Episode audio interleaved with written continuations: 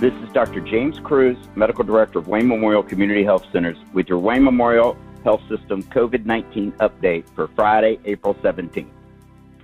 Well, as of yesterday, we have 27,700 cases in Pennsylvania, with 77 cases in Wayne County and 276 cases in Pike County. Uh, well, one of the first things I want to bring up today is uh, I'd like to start addressing some questions uh, from the community. So if you have any questions that you would like answered, you can email those to radioquestions570 at gmail.com. I will answer as many questions as I can. I'm sure there are some I will not be able to answer, and I'll probably focus on the ones that I think bring the best information that needs to get out there, but I, I will try to answer your questions. Um, so once again, you can email those questions to radioquestions570 at gmail.com. So, one of the things I wanted to talk about today is we have some concerns about other impacts on health that the COVID 19 outbreak is going to have. And we're really concerned about its effect on uh, complications from other health conditions because people aren't seeking care for conditions when they need to. You know, even with COVID 19 going on, emergencies still happen. People still have heart attacks and strokes. Kids and adults fall and break bones. But a lot of people are afraid to go to the ER afraid to go to the hospital. You know, if you need to go to the emergency room, you need to go to the emergency room. I we actually people still die and have problems from many more things than COVID nineteen. The hospital is safe. There's a lot of measures in place at Wayne Memorial to keep you safe. There's general masking. They're limiting the number of vis- or limiting visitors. You know, limiting the amount number of people that come into the hospital.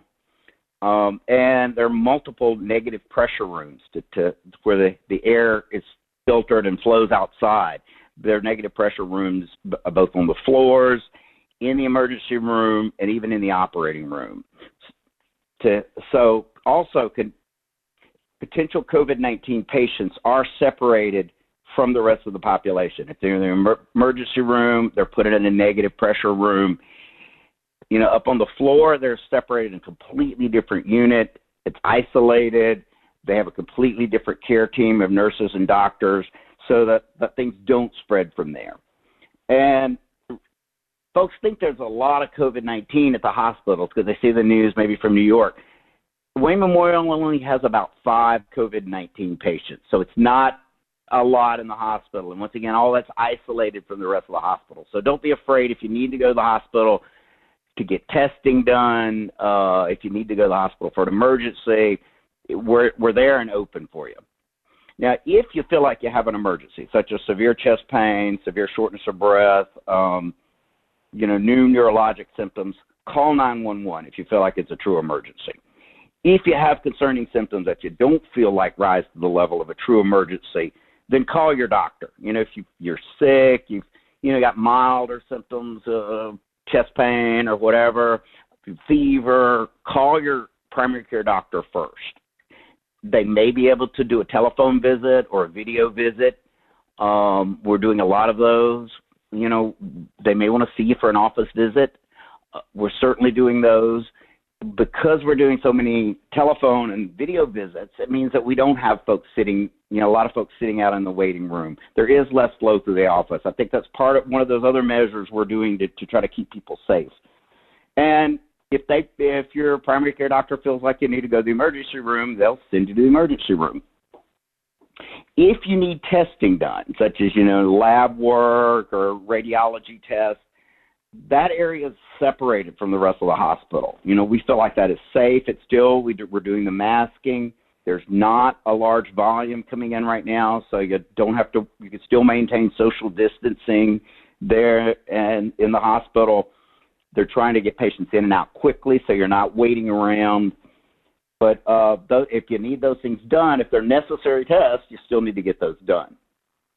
You know, we we have been delaying a lot of less necessary tests, routine testing we've been delaying to to allow to, that, that safety and and keep the volumes down. But at Wayne Memorial, we are working on a plan to start implementing more of those routine testing with putting new safety measures in place and you know really having a priority of keeping both our patients and our staff safe but still being able to provide the non-covid-19 health care that needs to be done in the community. Then the other thing i wanted to talk about was how you could help your neighbors.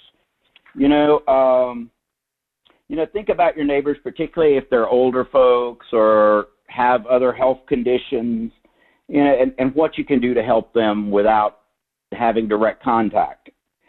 You know, uh, my parents live in a real rural area of Louisiana, um, you know, out in the country, and they're older. My father has lung problems, but they have a, a neighbor who, anytime she goes to the has to go to the grocery store, she calls mom and asks, you know, do y'all need anything from the store? Picks up whatever they need and leaves it on their front porch in a bag and you know that that's just so sweet and it's so helpful and it keeps them from having to go out and, and, and having that risk of going to the store and allows them to stay socially isolated so if you do have somebody that that, that needs needs something and you're going to the store now make sure if you're going to the store you make a list use curbside or maybe even delivery services as we can um, but if you you have a neighbor that that you know you may want to reach out to them and say do you need something? Do you want me to pick something up for you? And speaking of grocery stores, remember the grocery store workers. You know, um, I'll say the healthcare workers have had great response from the community. A lot of support, everything from, you know, an artist drew a, a beautiful uh, chalk drawing on the sidewalk outside of a hospital. Um, folks have been, you know, clapping when healthcare workers get off work. Um, We've had, you know, food being brought in, just lots of support from the community. But I would encourage folks to also think about other folks in the community that are that are putting themselves at risk right now to, to help supply the needs of the rest of the community members. You know, the the, the retail workers, particularly in grocery stores, gas stations that are open right now, pharmacies.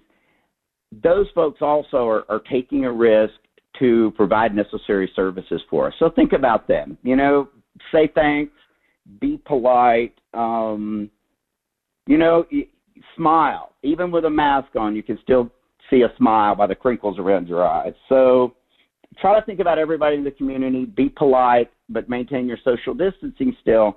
But there's a lot of folks that deserve our thanks right now. This is Dr. James Cruz, Medical Director of Wayne Memorial Community Health Centers, with your Wayne Memorial Health System COVID 19 update. For Friday, April 17th. Remember, you can hear this update anytime you'd like using the Radio Bold podcast site. Go to radiobold.com slash COVID-19 to hear all of your updates anytime. And also, if you'd like to have any questions answered, remember you can email them to radioquestions570 at gmail.com.